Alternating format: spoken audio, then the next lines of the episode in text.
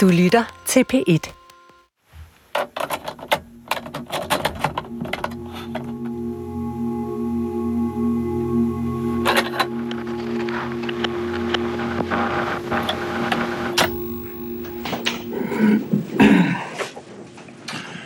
Goddag, mit navn er... Jeg er kriminalassistent ved Sydøstlands politi i Horsens, og som det ses på monitoren, så er det i dag torsdag den 17. december, og klokken den er lige knap halv 11. Jeg vil om lidt foretage afhøring af i det der er en mistanke om, at øh, er blevet omskåret under en familierejse til Afrika. Det du hører her er starten på videoafhøringen af en 8-årig pige fra Fredericia, som vi kalder Jasmin. Kan du huske, hvor du skulle sidde henne? Super. Hun sidder i en mørkegrå sofa på Børnehus Syd i Odense i vinteren 2015. Så det er meget, meget fint, det her. Ja, Meget smukt. det var min mor købt. Har hun købt det til dig? Går du altid med tørklæde? Det er meget smukt. Så har du garanteret i alle mulige farver. Ja, Ja. Jasmin sidder med lidt sammentrukne skuldre. Hun har et lille tørklæde på, og ved siden af hende er der en lille pude formet som en ule. Over for Jasmin sidder kriminalassistenten i en mørkegrå lænestol.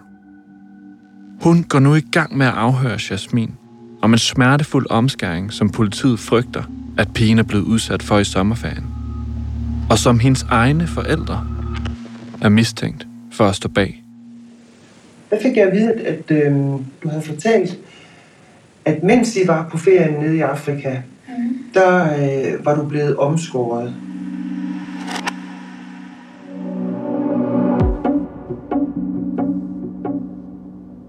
Tre år senere, tidligt om morgenen, kørte et forældrepar fra deres lejlighed i Fredericia og mod København.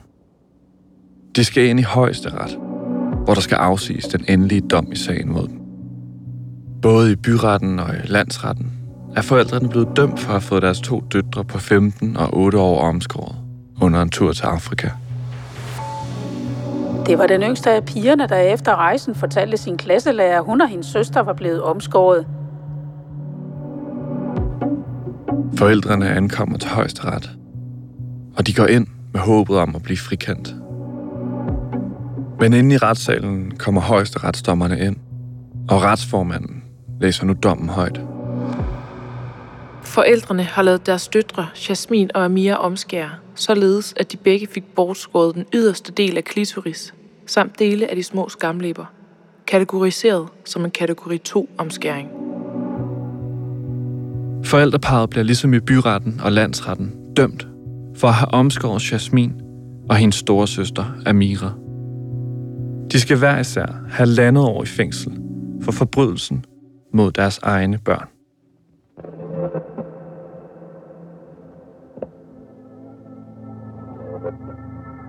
Da højesteret afsiger sin endelige kendelse i sagen, er det hævet over en hver rimelig tvivl, at der er blevet begået en forbrydelse. Det er over en hver rimelig tvivl, at forældreparet har fået omskåret deres to døtre.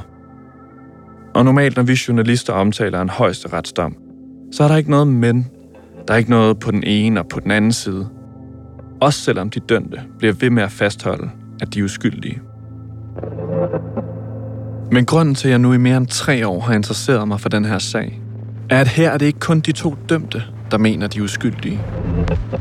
I den her sag er det de to ofre, der påstår, at der aldrig er blevet begået en forbrydelse. I kan kalde mig for Amira. Jeg er 22 år, og jeg er i hvert fald ikke omskåret. Den dengang 15-årige storesøster Amira har i mere end syv år fastholdt, at hun aldrig er blevet omskåret.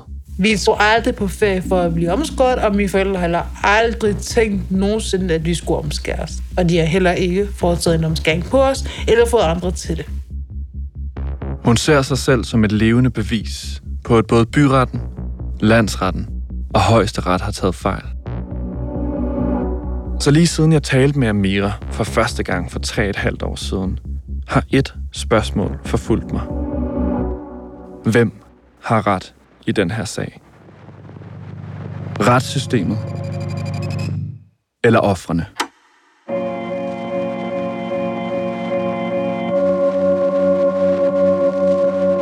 Velkommen til første episode af Det Levende Bevis. En podcast fra Pet Dokumentar. Mit navn er Frederik Hugo Ledegaard Thiem.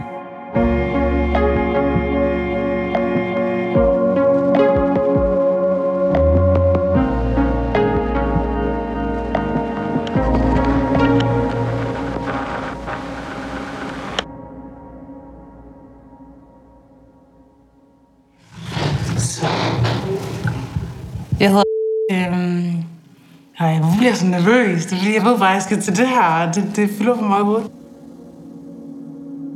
Amira har bedt om at være anonym, da flere af hendes omgangskreds ikke kender til historien. Hendes stemme er derfor også sløret. Det er jo to uskyldige forældre, der er dømt i noget, som de slet ikke har gjort. Og for noget, som der ikke engang er sket. Vi bliver egentlig ikke på en måde taget seriøst, og det, på den måde føler jeg mig så egentlig væk, kan man sige, svigtet, fordi at jeg føler, at man lytter ikke til mig, men tager, det, man tager ikke det, som jeg kommer med seriøst. Der er et paradoks i den her sag. For på den ene side siger Mia, et af sagens to ofre, at der ikke er noget gerningssted. At der ikke er nogen gerningspersoner. At der ikke er nogen ofre for en forbrydelse. Men på den anden side ligger der en retsmedicinsk undersøgelse, både af hende og hendes lille søster, der sort på hvidt konkluderer, at det tydeligt ses, at de begge to er omskåret. Det er det her paradoks, der får mig til at interessere mig for sagen. For begge dele kan ikke være rigtige på samme tid. Specielt i det seneste år har jeg brugt det meste af min tid på at undersøge den retsmedicinske undersøgelse og sagens to andre hovedhændelser, der ligger til grund for, at forældrene bliver dømt. Lyt godt efter, for hele sagen drejer sig om de her tre øjeblikke, som vi nu vil genfortælle og rekonstruere, sådan som de er beskrevet i dommen og i dokumenter fra politiet og kommunen.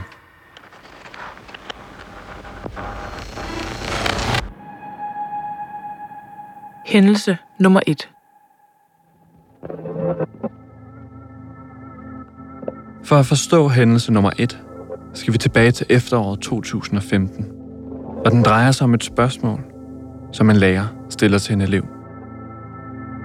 Spørgsmålet kommer fra en klasselærer fra en 3. klasse på en skole i Fredericia. Vi kalder hende Lisa. En af hendes elever, Jasmin, er i juni taget på ferie til Afrika med sin store familie. De tager væk i midten af juni, og de har sagt til skolen, at de først kommer hjem i midten af august. Men midt i august er Jasmins stol i klassen stadig tom. Et par dage efter ringer moren og fortæller, at de er blevet syge på ferien, og at de først kommer hjem om en måned. Da Jasmin endelig kommer tilbage i klassen, synes klasselæreren Lisa, at Jasmin virker træt, og selv den mindste ting kan slå hende ud af kurs. Klasselæreren oplever, at Jasmin vælter følelsesmæssigt i den her periode, og hun er ikke i tvivl om, at der er sket et eller andet i Afrika. Lisa bliver bekymret for, om Jasmin måske er blevet omskåret. Der er skærpet underretningspligt, hvis en lærer har mistanke om, at en elev er blevet omskåret. Og ifølge en kommunal vejledning, som er blevet udleveret til skolerne, så er det netop ved længere rejser til familiens oprindelsesland eller Østafrika, at man som lærer eller pædagog skal være særligt opmærksom på, at piger kan blive omskåret. Klasselæreren Lisa bliver nødt til at finde det rigtige tidspunkt og spørge Jasmin, hvad der er sket. I underretningen skriver klasselæreren sådan her. En dag var vi ude at løbe omkring skolen. Det var hele årgangen. Jasmin var ked af det, så jeg tog derfor en snak med hende, mens vi var alene. Vi talte først om løst og fast og om hendes rejse til Afrika. Jeg fortalte hende, at vi i klassen, mens hun havde været på ferie, havde talt om, hvad det vil sige at blive omskåret. Jeg fortalte dette til Jasmin og spurgte, om hun også var blevet omskåret på sin rejse i Afrika. Hun svarede ja og rynkede på næsen. Jeg spurgte hende, om det havde gjort ondt, hvor til hun igen svarede ja. Jeg spurgte ligeledes ind til, hvem i familien, der havde fået det gjort på denne rejse, og hun nævnte sin store søster. Jasmin fortalte, at hendes onkel, som er læge og er ansat på et hospital, havde omskåret hende, og at det var sket på et hospital. Klasselæreren fortæller her, at Jasmin selv fortæller til motionsløbet ved søen, at hun er omskåret, og at det er hendes onkel i Afrika, der har gjort det.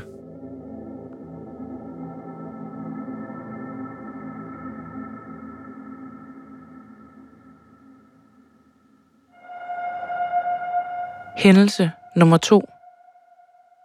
Den anden hændelse, du skal forstå, er ifølge retspapirerne foregået i sommerferien.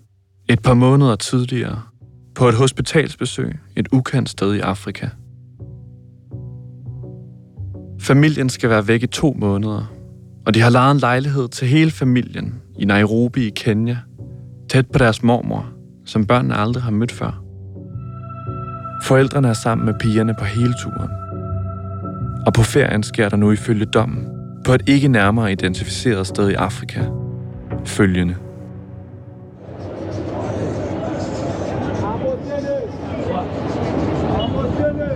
Amira og Jasmin bliver kørt hen på onklens hospital af deres forældre. Og lige her starter forbrydelsen.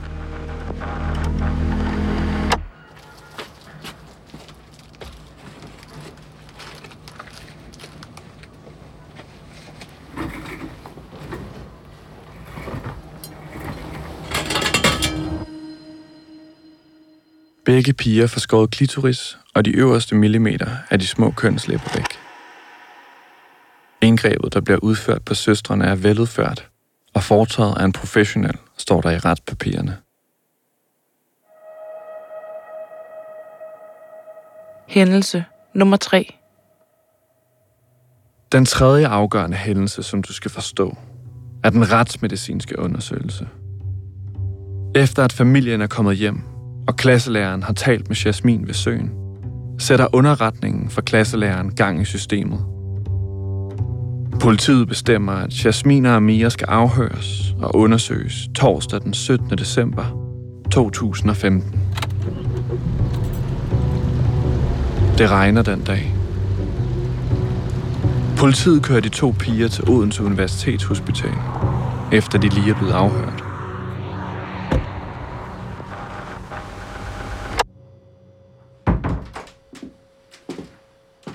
Den 15-årige Amira ankommer til Odense Universitetshospital. Hun bliver ført ind i et undersøgelsesrum med en gynækologisk briks. Over briksen hænger der en skærm. Til stede i rummet er der to læger. En kvindelig børnelæge og en mandlig retsmediciner. Manden forlader rummet og lader Amira og den kvindelige børnelæge være alene. Amira bliver bedt om at tage tøjet af fra livet og ned og lægge sig op på briksen, hvorefter lægen undersøger hendes ydre kønsdel. Ved hjælp af et kamera laver lægen nu det, der hedder en fotokolposkopisk undersøgelse, hvor hun bruger et kamera til at forstørre Amiras kønsdele. Billedet bliver sendt op til skærmen, der hænger i loftet, og hele undersøgelsen bliver optaget og gemt. Da undersøgelsen er færdig, skriver børnelægen den her konklusion om, hvad hun har set. Det er sagens mest afgørende ord. Undersøgte var en normalt udviklet pige af somalisk afstamning. Hun forekom psykisk påvirket af undersøgelsessituationen, men derudover upåfaldende og aldersvarende. Hun medvirkede godt ved undersøgelsen, hvor hun var etagevis helt afklædt. Ved fotokolposkopisk undersøgelse sås klitoris og de øverste cirka 5 mm af de små kønslæber operativt fjernet. Der var ingen sammenvoksninger eller sammensyninger i området. Dette svarer til en type 2-omskæring. Fraværet af arvæv og tegn på komplikationer efter indgrebet kan meget vel indikere, at indgrebet er foretaget på sygehus og af en professionel.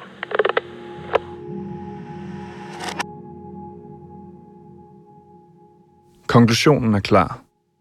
Både Amira og hendes søster har fået foretaget en såkaldt type 2-omskæring, hvor klitoris og dele af de små kønslæber er fjernet. Sammen med klasselærens underretning og fortællingen om hospitalsbesøget, bliver den retsmedicinske undersøgelse afgørende for, at forældrene bliver dømt både i byretten, landsretten og højesteret. Højesteret mener, at det er hævet over enhver rimelig tvivl, at pigerne er blevet omskåret i Afrika på deres forældres foranledning.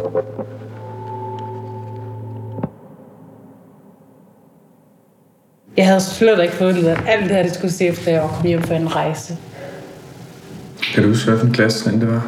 Det var, hvad hedder det, 9. klasse, ja. Så det er også et vigtigt år. Ja, det var det sidste år. Amira fortæller, at den første gang, hun hører om omskæring, er i december 2015. Hvor jeg så en dag kommer i skole helt glad for det, du ved. Jeg er samfundsfag, det er min yndlingsfag. Det er torsdag morgen kl. 8, og Amira, der går i 9. klasse, er lige ankommet til skolen i Fredericia.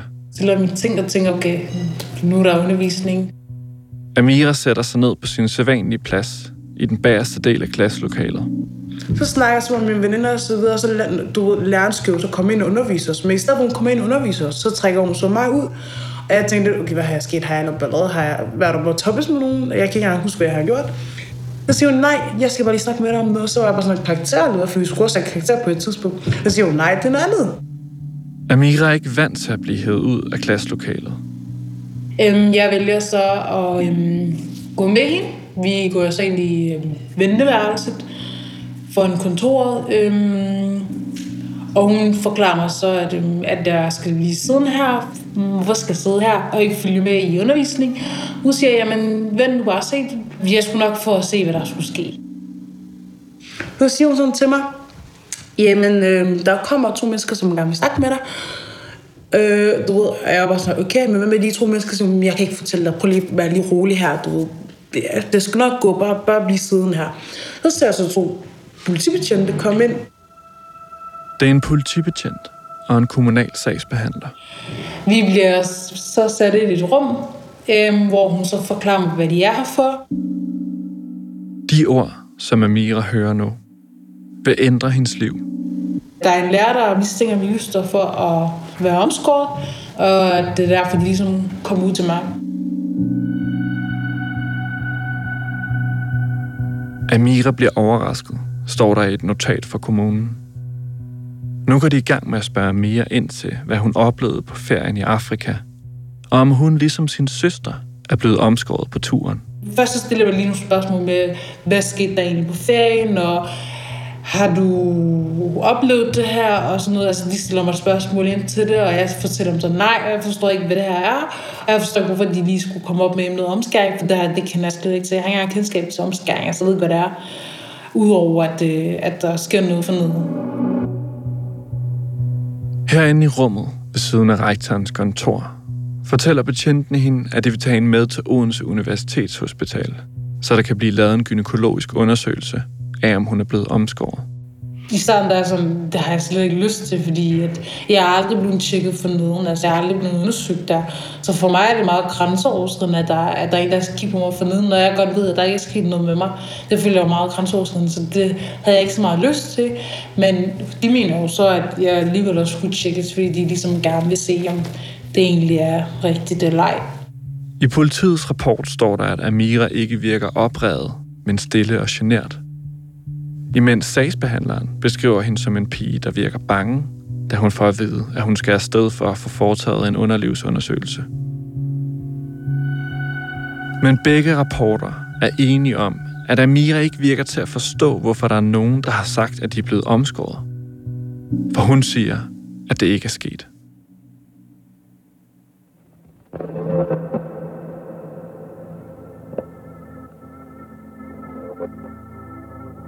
De to piger køres nu til afhøring, og derefter til en fysisk undersøgelse på Retsmedicinsk Institut. Det er her, at børnelægen, der har undersøgt de to piger, i rapporten konkluderer, at klitoris og de øverste cirka 5 mm af de små kønslæber er operativt fjernet. Den konklusion får nu politiet til at kræve begge forældre varetægtsfængslet. Moren bliver nu kørt væk af betjentene, og samtidig bliver faren anholdt hjemme i lejligheden i Fredericia. En af betjentene, der skal anholde faren, skriver i en rapport, at faren reagerer ved at blive meget vred og ked af det. Han råber højlydt ind i stuen og nægter, at hans piger er blevet omskåret, og at det er politiet, der har fået retsmedicineren til at lyve. Fra det her øjeblik er både faren og moren anholdt. Så 15-årige Amira og hendes 8-årige lille søster Jasmin bliver nu kørt hjem fra Odense Universitetshospital uden deres mor. Og der tænkte jeg, okay, allerede derfra, der, kunne jeg, der fik jeg en dårlig mavefornemmelse, da mor hun ikke kom med mig. For der tænkte jeg, okay, der må være noget alvor i den her situation. Det, det, det må være alvorligt nu, hvor min mor hun ligesom ikke tager med os. Fordi hvorfor kommer hun ikke med os hjem? Der må være noget der. Og der tænker jeg bare lidt, what the f- Så sætter vi os ind i bilen, og jeg tror bare, jeg kigger meget irriteret på min lillesøster, for jeg tænker bare lidt, jeg får lyst til at stille hende 10.000 spørgsmål, fordi det kommer fra en skole af, du ved. Jeg tænker bare, hvad, hvad er det for noget? Du ved, hvad er det, du siger? Hvad er det, du render rundt og siger? Og så får jeg jo så at vide fra min søster af, at det har hun ikke sagt. Du ved, at hun forstår heller ikke, hvad der er, der foregår. Og så hun kigger også meget undrende på mig. Du ved, vi kigger meget undrende på hinanden. Hold kæft, mit hoved var tungt. Det var det virkelig. Altså, jeg tænkte, de værste scenarier ikke.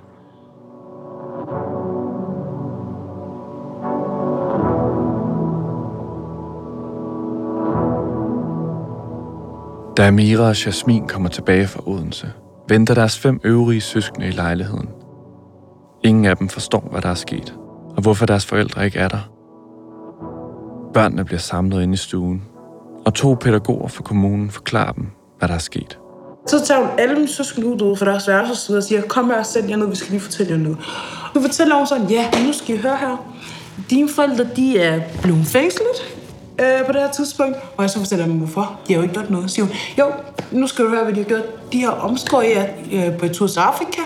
Og det er blevet bevist, fordi at den undersøgelse har sagt, at de mangler noget der med. Så I er blevet omskåret og så videre, hvor min søskende, de nærmest bliver sådan like, helt hysterisk og du ved sådan, nej, de har sgu da ikke omskåret. Hvorfor, hvorfor siger du sådan noget der? De syv børn ender nu i første omgang med at skulle bo uden begge deres forældre i to måneder.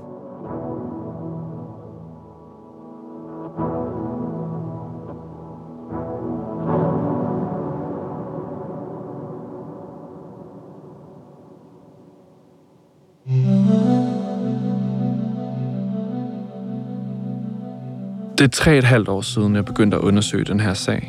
Og i løbet af årene har jeg talt med Amira mange gange. Hvis jeg nu bare lå min sag være og tænkte, "Nå, okay, fint nok, så er jeg omskåret, så, så, så er det bare det, det er. Så kan de jo komme, slippe afsted med, at rigtig mange mennesker, de bare kan sige, at personen er omskåret. Hvis det er sådan, vi ligesom skal fejlbehandle andre mennesker. Hun fortæller mig tit om hendes tanker og frustrationer. Hvad håber du at opnå? retfærdighed. Og at de indrømmer deres fejl. At de ligesom mener, at, at de ligesom tager den til sig og siger, vi har begået en kæmpe fejl. Det må jeg undskylde. Og at det bliver slet på min journal, det der står. Og deres strafattest. At, man, at, at det ligesom ikke vil være der. Hun fortæller mig, at hun meget hurtigt skulle blive voksen, da hendes forældre blev varetægtsfængslet. Men når jeg taler med hende, kan jeg stadig fornemme, at der er en teenager inde i hende. For eksempel når hun midt i et seriøst interview afbryder sig selv for at snakke om en sjov video, hun har set på nettet. Men det er også fordi, det er der, hvor alle de sjove videoer kommer. I vores samtaler fornemmer jeg en ung kvinde, der står i et dilemma. Hun er ved at uddanne sig inden for psykiatrien, og hun skal selv ud og være en del af det system, der tager sig af blandt andet børn og unge, og som laver underretninger, hvis de fornemmer noget mistænkeligt. Jeg studerer, så jeg lige pt. er i gang med at lede efter et arbejde med aflæsningstilbud for nogle øh, autisterramte unger. Men jeg kan mærke, at hun ikke rigtig stoler på det system, hun skal ud og være en del af. Hvis de ikke lyver omkring os, hvorfor kunne de så ikke meget på? Så jeg har en mistillid. Det her er historien om en ung kvindes kamp mod retssystemet, der har behandlet sagen i både byretten, landsretten og højesteret. Men når jeg taler med hende og for eksempel ser hende snakke med hendes mor, er det tydeligt, at hun elsker sine forældre meget højt. Så flere gange har tanken strejfet mig, at det kan være, at hun bare forsøger at dække over sin forældres forbrydelse. Derfor stiller jeg hende på et tidspunkt et meget afgørende spørgsmål. Hvorfor skal jeg stole på, at hun taler sandt, når hun siger, at hun og hendes søster ikke er blevet omskåret? Og her er hendes svar klar. En hver, der er ekspert i det her, en hver, der ved, hvad de laver, kan få lov til at tjekke mig for neden. For jeg har intet at skjule. Det, der er vigtigt at forstå, det er, at den her type omskæring er permanent. Den vil være synlig resten af livet. Ifølge eksperter, så kan hverken klitoris eller de små kønslæber vokse ud igen. Derfor burde det egentlig være meget nemt at se, om Amira og hendes lille søster Jasmin er blevet omskåret. Også selvom at det er syv år siden. Amira er altså et levende bevis. Spørgsmålet er bare, hvad er hun et bevis på?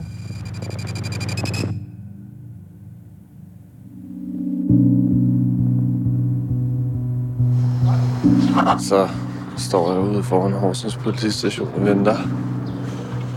Vi får lov til at komme ind og se agtensigten, som vi har ventet i rigtig, rigtig lang tid på. Faktisk ventet, kan man sige, i tre år på at få den. Beviserne i den her sag er så stærke, at der ikke har været nogen rimelig tvivl ved dommen. Både klasselærerens gåtur med Jasmin rundt om søen, hospitalsbesøget i Afrika og den retsmedicinske undersøgelse ender med at få forældrene dømt. Det er de her beviser, jeg skal se igennem, da jeg via Amira efter tre år endelig får agtindsigt i sagen. Hej hej. Så? Jeg får lov til at se sagens dokumenter igennem på Horsens politistation. Hvad så? Alt vel? Skal vi have vind? Og her kan jeg se flere store stakke med papir og en computer stå klar til mig. Det, som jeg er mest interesseret i, er hovedbeviset i sagen. Videoen fra den retsmedicinske undersøgelse. Den video, der skulle vise, at de to piger er omskåret. Jeg vil nemlig gerne have en ekspert i omskæring til at se den, for at få en vurdering af, om de på videoen også kan se tegn på, at de to piger er blevet omskåret. Men da jeg har været alle dokumenterne igennem, så mangler den.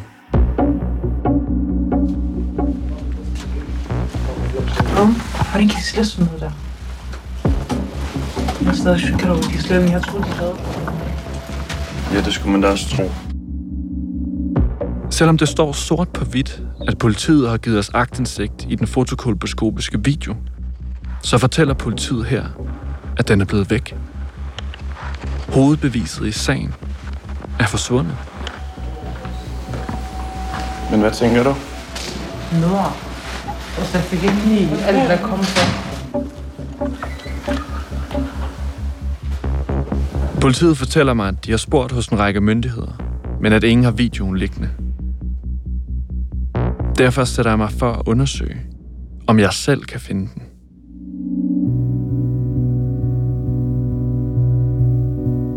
Men da jeg sidder på politistationen i Horsens og kigger sagens dokumenter igennem, kan jeg se, at der ligger et USB-stik med en anden video. På USB-stikket ligger den allerførste afhøring af lillesøsteren Jasmin. Den er blevet filmet, og den er interessant, for her kan jeg se, hvad Jasmin selv svarer, da hun bliver spurgt, om hun er omskåret. Mens de var på ferie nede i Afrika, der øh, var du blevet omskåret. Omskåret, det var jeg ikke. Det var du ikke. Nej.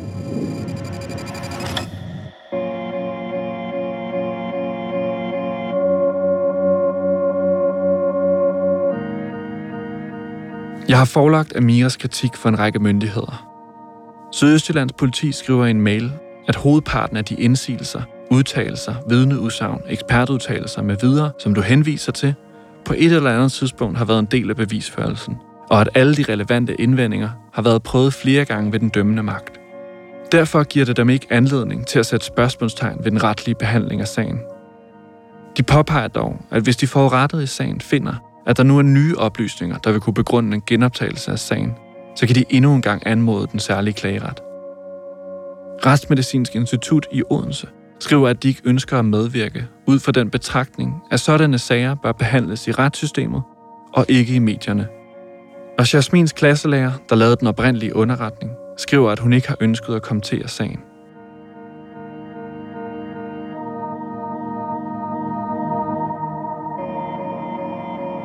Du har lyttet til første episode af Det Levende Bevis. Mit navn er Frederik Hugo Ledegaard Tim, og jeg har lavet den her serie med hjælp fra vores to dygtige praktikanter, Ida Kjær og Johanne Iben Johansen. Sine Manster, der har lavet lyddesign, og klippet serien med hjælp fra Frederik Bækgaard Lydvis og Malte Vinterbode, der også har lavet musik.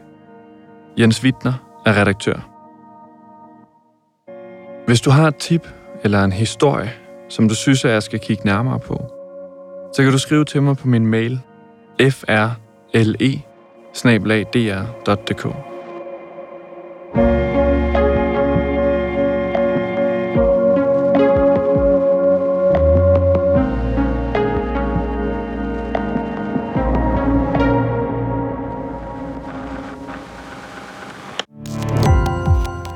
Gå på opdagelse i alle DR's podcast og radioprogrammer. I appen DR Lyd.